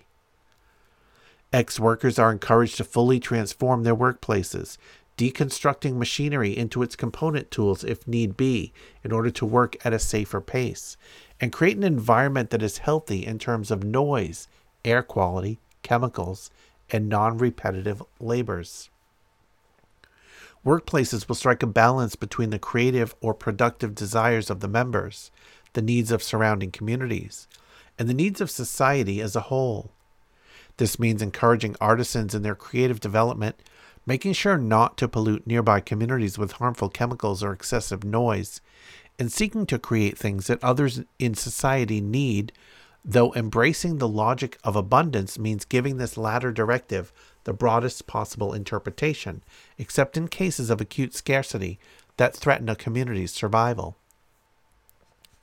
Destructive energy infrastructure will be phased out at the safest pace possible. Experts in the relevant fields will be encouraged to oversee the shutting down of nuclear power plants according to a schedule that leaves the smallest amount of highly radioactive waste and the plugging of oil wells so they do not contaminate groundwater. On a less urgent timeline, communities will explore the decommissioning of highly destructive green energy projects that endanger river populations, migratory birds, and other living things. This work will depend on the development of localized ecologically energy, ecological energy production and the drastic reduction of overall energy use, a part of which is the redesigning of buildings to allow for passive solar heating and cooling a demanding endeavor that cannot be accomplished in a single decade. Communities will decide what technologies and what kinds of scientific experimentation and development they will support. However, in all cases, communities and scientific organizations involved must be able to absorb or remediate all the negative consequences of that technology. There is no justification for mining someone else's territory or creating toxic substances that future generations will have to deal with. 12. Distribution, communication, and transportation. Localizing power in people and communities has an adjunct in organizing the material means of survival on as local a level as possible. For example, through principles like food sovereignty. However, the danger of dependence on an exploitative socioeconomic system decreases dramatically when people can meet most of their survival needs through the resources and activity of a small local network of communities. For the remainder of those needs, as well as all the things that make life more enjoyable, it may be necessary to organize distribution across multiple regions of a continent and beyond. Additionally, travel is extremely important in an anarchist society to inculcate a global consciousness, encourage reciprocity and solidarity, prevent the emergence of borders, and collectivize knowledge as much as possible. All state backed currencies are abolished. All monetary debts are canceled. Exchange of goods between communities shall be done in as equitable a manner as possible. Communities in close contact may prefer a free exchange or gift economy. Communities without the basis of trust that makes a gift economy easier to practice may decide to use quid pro quo trade, but trading up for profit, serial trading to capture a growth of value, or charging interest on the lending of goods can be considered attempts at coercion and exploitation. Communities should pursue food sovereignty, meeting the majority of their survival needs from their local land base. But beyond that, Infrastructure should be maintained to encourage exchange and travel. Transport workers, together with affected communities, will collaborate to transform existing transportation infrastructure to be as ecologically sustainable as possible, while other infrastructures, for example airports and highways, are to be dismantled. Already extracted fossil fuel reserves and existing infrastructures will be rationed, giving priority to the transition in agricultural production, global reparations of resources, and maintaining connectivity in rural areas with no transportation alternatives. Communities, transportation workers, and those involved in fighting against patriarchal violence at the time of the revolution will work together to make sure that people can travel freely and safely, regardless of their gender. Communities that enable or permit violence against women or gender nonconforming people traveling through their territory are considered to be in aggression against the rest of the world. Communities will do their best to maintain existing communications infrastructure so that they can remain in touch to communicate globally and share the experiences of their respective revolutionary processes. In the long term, they will explore ways to maintain those infrastructures they find useful with recycled or non harmful materials. They will also study whether addictive and depressive behaviors related to social networking technologies are intrinsic to those technologies or a maladaptive response to the alienations of capitalism. 13. Conflict resolution and transformative justice. Prisons and police have existed for far too long, destroying people and communities. There are ways to deal with the inevitable conflicts of social existence that see people as capable of growth, redemption, and healing, and that are organized to meet the needs of the community rather than to protect a system of oppression and inequality. The revolution is a process of destroying state power. It is also a process of the rebirth of real communities. Capitalism forced us to be dependent on its mechanisms for our survival. But once it is abolished, our survival once again becomes something we create collectively. Communities are reconstituted through the assemblies and other spaces through which they organize their territory and the survival of their members. A part of this means being accountable to the community on which our survival depends, and taking part in the healthy resolution of conflicts, the healing of harm, and the restoring of reciprocal relations.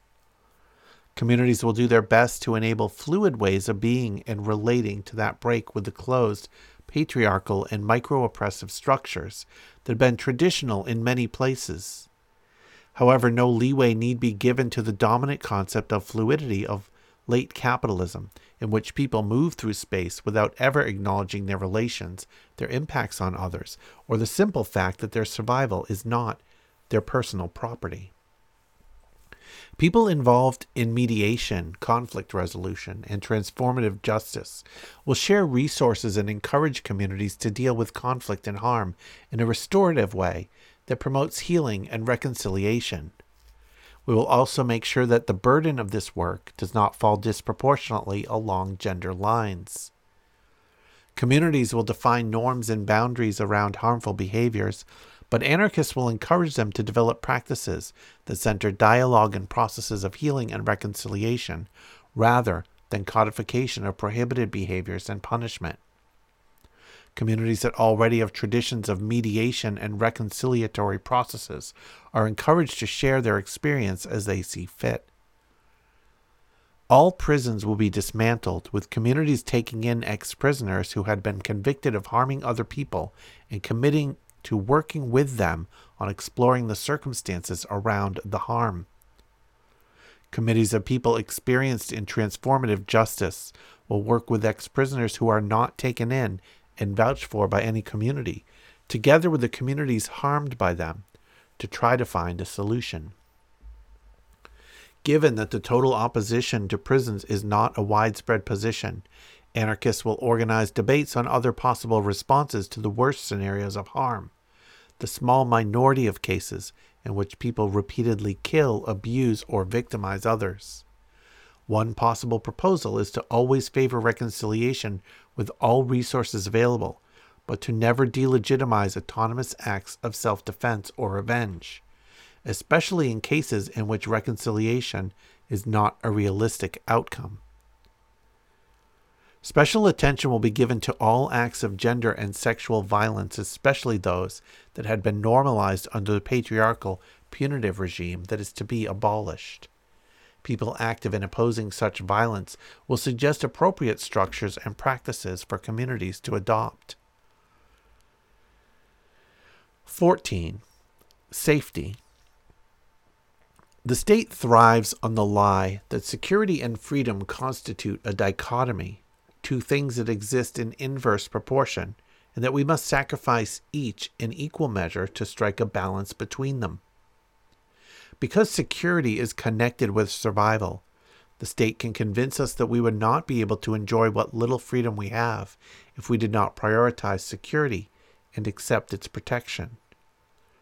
In truth, our survival, our safety, and our freedom all depend on how well we can take care of one another, not how high we build walls around ourselves. As long as states exist, even only as a projection in the minds of the power hungry, we will need to defend ourselves from those who would subjugate and exploit us. Sometimes we will also need to defend ourselves from those who cause harm by not recognizing others' boundaries, not empathizing with others, or not realizing the consequences of their own actions. How we organize our defense can be dangerous to our freedom. It is also a challenge to conceive of dangers and conflicts in a way that transforms us and others, rather than fixing our antagonists as permanent enemies we need to destroy. All police forces are abolished, and their members should participate in reconciliation processes to address the harm they have caused. Those who refuse may be viewed as statist paramilitaries. Communities may create some kind of volunteer service to protect against various forms of aggression or interpersonal harm. However, to prevent anything like a police force from emerging, whatever form this service takes, it must focus on de escalation and reconciliation rather than punishment. It should focus on calling out the rest of the community to deal with the conflict or instance of harm rather than monopolizing the response. And the participants must not have special privileges in terms of the right to use force or access to weapons that the rest of the community does not have. Communities are encouraged to create some kind of protective group tradition, or structure specifically designed to respond to and deal with gender violence in all its forms. They may wish this force to be composed of people other than cis men. Because the state will not be abolished everywhere at once, because many communities with hierarchical values may continue to exist and may try to subordinate neighboring communities to their will, there may be a need to create anarchist militias or other fighting units, both to defend a free territory and to engage in revolutionary warfare against a statist imperialist territory. To deserve the terms, quote, free militia and revolutionary warfare, these must be dedicated to several key principles that distinguish them from statist armies. Simply tacking on a red flag is not enough. The fighters must be volunteers. They must be able to choose their own leaders and leadership structures. There must be no officers with aristocratic privileges. The entirety of the force must decide together on acceptable measures of discipline. Assemblies that transcend the free militias, for example, federations of the communities from which the fighters come, will decide the broad strategic objectives and guidelines for humanitarian conduct. In other words, the militias must not be fully autonomous. They exist to defend the needs of broader communities rather than dominating those communities or promoting their own interests on anything but a tactical level. Free militias will avoid the logic of territorial aggressive warfare, which in which the objective is to conquer a space defined as enemy territory. The purpose should either be defensive warfare, defending the communities and dissuading others from attacking, or revolutionary warfare, supporting people in an oppressive society who are fighting for their own freedom. In the latter case, the initiative must come from those oppressed people and must not be organized primarily by the militias of a neighboring territory. Free communities do not try to eliminate or, not, or annihilate enemies. They defend their freedom and dignity and support others who are doing so and then they try to make friends, or at the very least, make peace. Safety in an anarchist framework is not the protection of the weak by the strong. It is the empowerment and cultivated capacity for self defense of all, with priority given to those whose gender socialization, racialization, or physical and psychological difference has specifically disempowered them under current oppressive conditions. Peace in an anarchist framework is not simply the absence of armed conflict, especially when such absence indicates acquiescence to oppression. Peace is an outgrowth of happiness, freedom, and self actualization, which we hope this program will foster more than capitalism ever has, in a proactive effort. Anarchists will encourage communities to engage and exchange not just with their immediate neighbors, but transcontinentally, sharing and creating cultural bonds, affinities, and friendships on a global scale so as to make the wars of conquest and annihilation that states have been practicing for millennia inconceivable. 15. Community organization and coordination. In opposition to involuntary citizenship and dictatorial or representative decision making that imposes homogenizing laws on all of society, anarchism posits the principles of voluntary association and self organization meaning people are free to form themselves into groups of their choosing, to organize those groups as they see fit, and to order their lives on a daily basis with everyone's participation. Every community is autonomous and free to organize its own affairs. Every community should develop its own methods and structures of organization and subsistence. Anarchists encourage models that prioritize well being and prevent the reemergence of statist organization, including the gift economy within communities and overlapping, redundant forms of organization that prevent the centralization of power, such as combinations of federated territorial assemblies, workplace assemblies, infrastructural organizations, and professional and educational organizations. The goal is to tie people together in a multiplicity of organizational spaces. This way, many different organizational models and cultures can be practiced. Since none are neutral or equally accessible to everyone, conflict is mediated by multiplying relationships through numerous organizational and territorial bonds, and the emergence of a political class that is skilled in manipulating assemblies and that thrives in the alienated space of politics is discouraged. If there is no central space where all decisions and authority are legitimated, no matter how participatory that space pretends to be, there can be no political class. This is a difference between democracy and anarchy, not to mention the fact that anarchism has historically opposed slavery, capitalism, patriarchy, imperialism, and the like, whereas democracy has often relied upon them. In order to prevent the return of authoritarian dynamics in the guise of democracy, Anarchists would do well to facilitate community processes exploring how formal and informal mechanisms of decision making distribute gendered power and how vital informal, non legitimized spaces are to the organization of daily life. But also identifying which informal spaces enable the centralization of power and studying how different ways of organizing, opening, and diffusing formal spaces can serve to prevent rather than facilitate the centralization of power. As a general rule, the only time it is acceptable to intervene in the affairs of a neighboring community is in matters of self defense, when they do not respect their neighbor's need for freedom and a dignified survival. When a community does not respect its members' need for food, water, shelter, health care, and bodily integrity, it is good for neighboring communities to offer those members support and refuge. The neighboring communities may support efforts by oppressed or exploited members of the first community to end their oppression, but liberation must always be the task of those who are most directly affected by oppression. Communities should try to avoid intervening directly or forcefully in the affairs of their neighbors.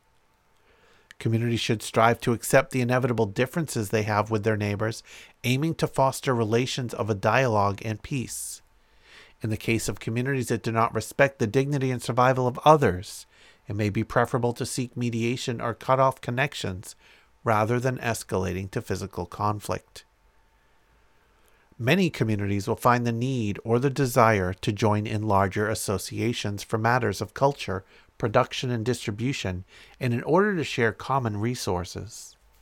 It is preferable to form free federations or associations that maintain power at the local level, while also creating multiple cross cutting organizational ties so that every person in every community is a member of multiple groups. For example, the coordinating body to protect a shared watershed, a cultural linguistic grouping, a scientific association and university system, a producers and consumers union for sharing resources, and a territorial confederation. In this way, each community has a richer web of relationships, and in the case of conflicts, disputes do not fracture into two belligerent sides, but everyone is tied together by other relationships, so there is an abundance of mediators and general interest in preserving the peace. 16. The planet. Capitalism has brought the planet to the brink of collapse. It is not enough to destroy capitalism. We must also uproot the capitalist Western way of relating with the land in favor of healthy, reciprocal, ecocentric relations. And we must do everything possible to heal the planet and all living communities that share it. It is our responsibility to help the planet heal and help ensure the survival and continuity of all living communities.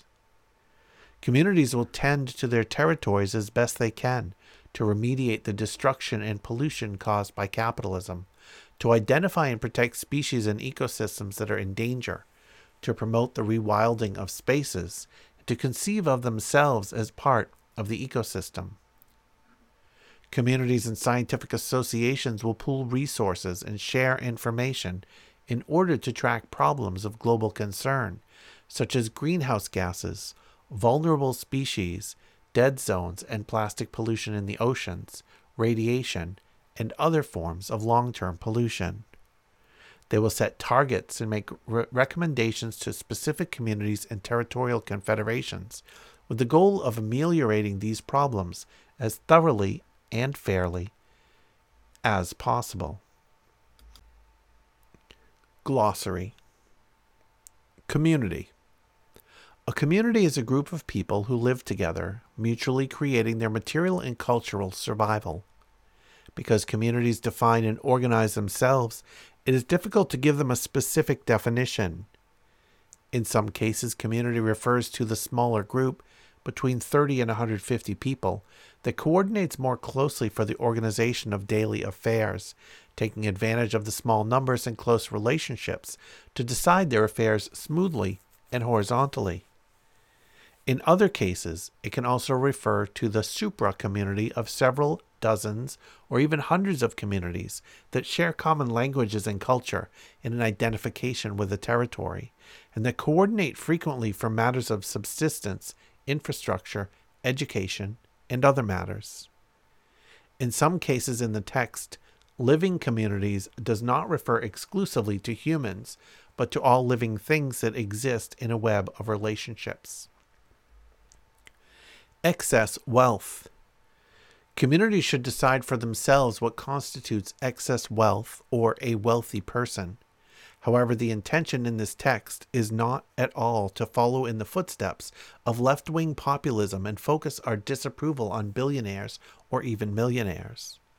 On the contrary, we feel the bar should be set much lower.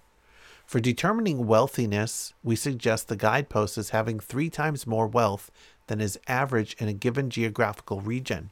For example, those making more than three times the average wage in the country before the abolition of capitalism and nation states. Excess wealth after the abolition of money is everything a wealthy person possesses that is not necessary for their dignified survival, especially what they had used to ostentatiously set themselves apart from the average. Managers a manager is someone whose job it is to monitor and discipline other workers in order to increase their productivity and facilitate their exploitation. At each workplace, people can decide whether a person did something genuinely useful before the revolution and whether a part or the whole of their job category can be redeemed. Rights. In this document, we do not use the concept of rights in the Christian or liberal fashion as a set of properties guaranteed by God or nature, nor in the statist fashion as a list of opportunities that a state must safeguard for all its citizens. We mean it strictly in an anti authoritarian ethical sense. Things that we consider it right for people to have, to take, or to defend, so much so that we would fight alongside them to help them protect or recover these things if they were threatened. Territory. We do not understand territory as a dead two dimensional space demarcated on a map with borders and a fixed area. Territory is the earth, it is alive. It is a web of relationships. The only rightful claim people have to a specific territory is if they are a part of that web of relationships and help keep the web vibrant and alive. Because memory is an important part of knowing and respecting a territory, people who had a strong relationship with a territory and were forced off that land still have a relationship with the territory. Additionally, territory implies movement. This is not a proposal for allocating equal parcels to roughly interchangeable communities. All territory is specific, and the healthiest way to relate with the territory will change from region to region. Nomadic or semi nomadic lifeways are just as legitimate, just as intimately connected with the territory as sedentary ones. Following this logic, claims to territory can and, can and do overlap, with different groups carrying out different activities related to subsistence, spirituality, play, and the like at different moments and in different ways. Transition. The only kind of transition referred to in this document describes the transformation of existing capitalist infrastructure into the kind of infrastructure suited to a free society. This is simply a recognition that it will involve difficulties and a great deal of effort to make universal food, housing, and healthcare a reality by means of infrastructures and productive practices that do not harm the planet. We do not contemplate any kind of transitional state. The state never fades away, it must be destroyed. Workers. Under capitalism, workers designates an alienated category. We are those who sell our activity in order to buy back a small part of the value we produce. We are the ones who carry out the labor that gives society life. Yet it is important to emphasize that we do not seek to identify with our alienation, the quality that makes us workers, but rather to abolish it, especially since under capitalism, work creates so many useless or harmful things and is organized in a way that tends to be terrible for our health. Ex workers, then, are those who had been forced to be workers under capitalism, but who, with the abolition of capitalism, abolished the category of wage work and other compulsory labors. They may deserve some special legitimacy when it comes to expropriating the resources of their former workplace or in- industry. Like everyone else, they are engaged in the endeavor of transforming human activity in order to create abundance for all and to blur the distinctions between learning, work, and play. And that wraps up this look at an anarchist program and also wraps up this episode of You Can't Be Neutral. Remember, you can find out more and check out all the back episodes at youcan'tbeneutral.com. You can follow on Twitter at YCBNeutral. And you can listen to this and all of my podcasts playing live 24 7 at movingtrainradio.com. And now, your moment of Zen. Thanks for listening. Emma Goldman was not being taught, and so I decided my students had to know something about uh, anarchism and about Emma Goldman uh, and her friends. And when I started to teach at Boston University, I attended one of those, they, when you start to teach somewhere, they have a reception for new faculty members uh, which is always very boring. And uh, the and at, at this reception for new faculty members, I, I, I found myself uh, sipping sherry with um, another new faculty member who was going to be in, well, what questions do you ask? What department will you be in? He's going to be in the philosophy department. What department will I be in? Well, I was going to be in the political science department. Ah. And what is your political philosophy? He asked. You're not supposed to ask that of somebody in the political science department. I never heard of anybody in the political science department who had a political philosophy. You see, uh, it's not professional. Uh, but I thought I had to come up with something. So I, I, I said, uh, I guess I'm an anarchist. And he looked at me and he said, That's impossible. anyway, so um, anarchism is still not taught. It's interesting. It teaches political theory, political philosophy, also long lists of political theorists and anarchists and anarchism you know, still doesn't have a recognition as a political philosophy. So it's an important thing for people to look at and, and for people to read. From living my life, from Emma, Emma Goldman's autobiography, I went on to, to Alexander Berkman's Prison Memoirs of an Anarchist, uh, which has been out of print for a long time, but there's a new uh, sort of edition which has most of it and other Berkman's writings, which is published by a little publishing outfit in Manhattan called uh, Four Walls, Eight Windows. Uh, and, uh, and then, uh, and then what? Oh, and then I was in Amsterdam. Uh,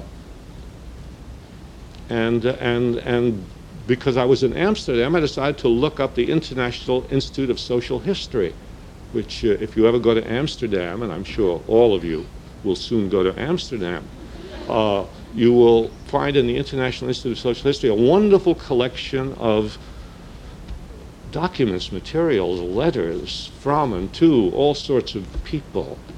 And, uh, and you know, they collected stuff from the from the Nazi archives. I, that doesn't mean the Nazi, that is from Germany, which the Nazis had secreted away and didn't want anybody to look at, you know, like Karl Marx's early letters.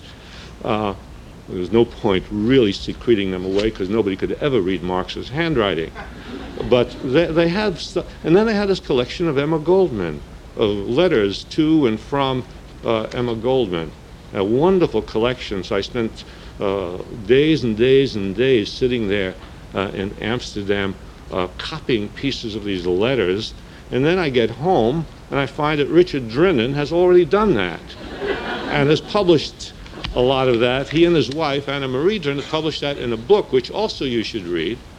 Uh, I'm telling you all of this. I'm giving you this bibliographical information because I can't. There's not much I can tell you in a short time about that fantastically rich and complex life. And so, you know, you really have to go and, and read stuff for yourself.